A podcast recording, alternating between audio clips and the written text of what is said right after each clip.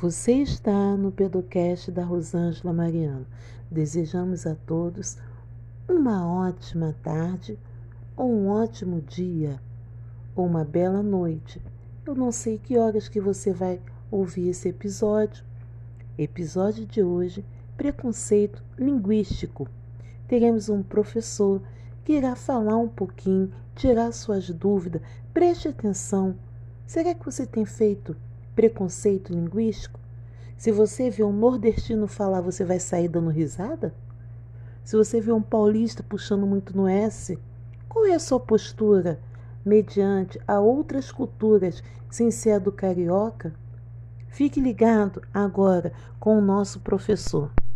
Se faz do próprio autor, Marcos Barton, obra que foi lançada em 1998 e foi um marco para a modificação da forma como nós, professores de língua portuguesa, e as demais pessoas vejam o ensino de língua portuguesa do Brasil de maneira muito mais inclusiva, de maneira a valorizar muito mais todas as variedades linguísticas, das mais formais às menos informais, e perceber que todas elas possuem um valor cultural, possuem valor artístico e mesmo valor técnico, valor literário.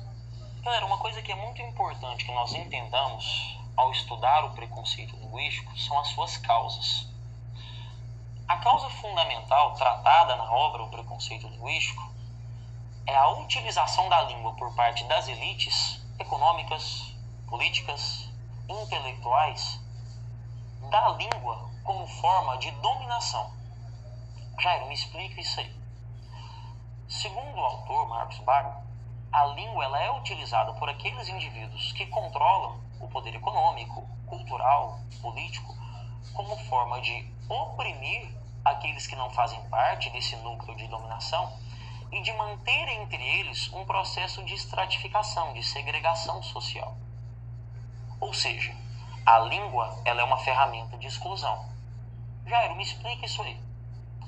Aqueles indivíduos, por exemplo, que não dominam o uso que nós chamamos de padrão, o uso normativo da língua, dificilmente atingirão as melhores vagas no mercado de trabalho e, consequentemente, dificilmente ascenderão a essas elites.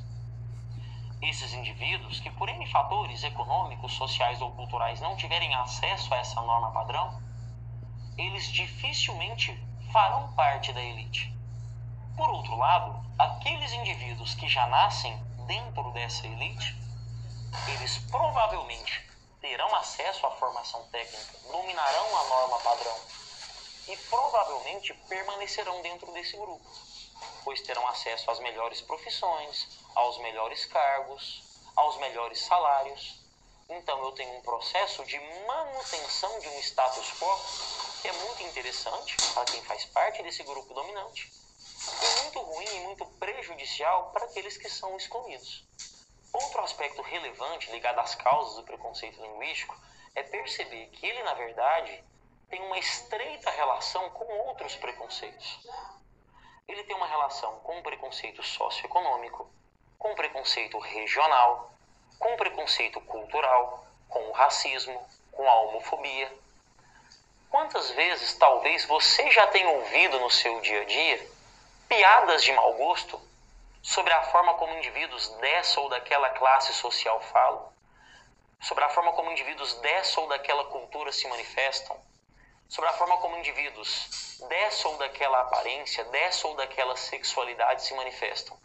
Infelizmente, a língua é usada também como ferramenta para a disseminação de preconceitos de natureza outra.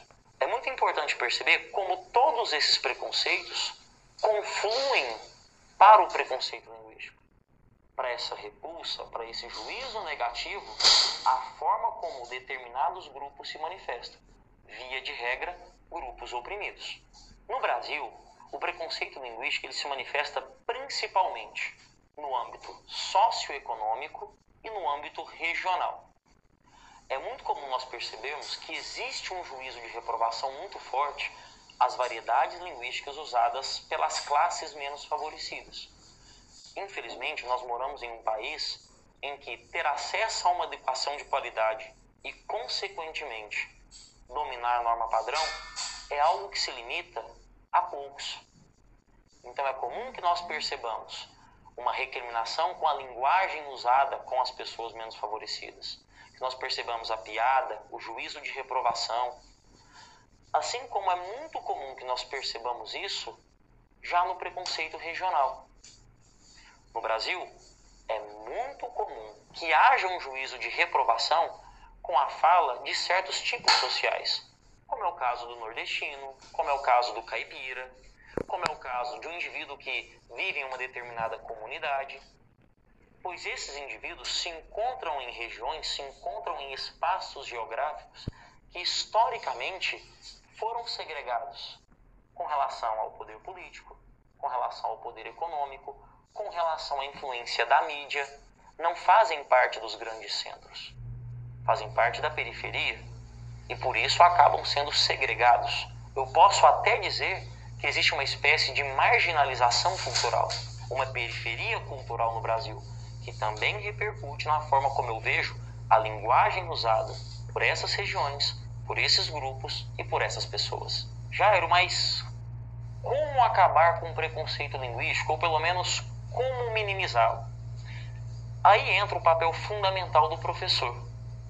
É fundamental que o professor de língua portuguesa, em todas as escolas, em todos os níveis, fundamental, médio ou superior, trabalhe de maneira categórica com seus alunos um princípio chamado de adequação linguística, que é um princípio segundo o qual não existe variedade linguística feia ou bonita, certa ou errada, elegante ou deselegante. Existem apenas variedades linguísticas que são diferentes entre si. Porém, todas possuem o mesmo valor, todas têm a mesma importância para a formação cultural do brasileiro. Cabe apenas a nós falantes adequarmos a variedade linguística à situação comunicativa. E o princípio é muito simples. Se eu me encontro em uma situação que é mais formal, mais cerimoniosa, que eu me utilize de uma linguagem que também seja mais formal, de uma variedade mais formal. Por outro lado, se eu me encontro em uma situação informal, em uma situação coloquial, nada impede que as variedades linguísticas utilizadas por mim também sejam mais informais. Eu costumo comparar isso com vestimenta. Você não vai de terno para a praia. Do mesmo jeito que você não vai de roupa de banho para um casamento. Percebam que são situações diferentes, com níveis de formalidade diferentes.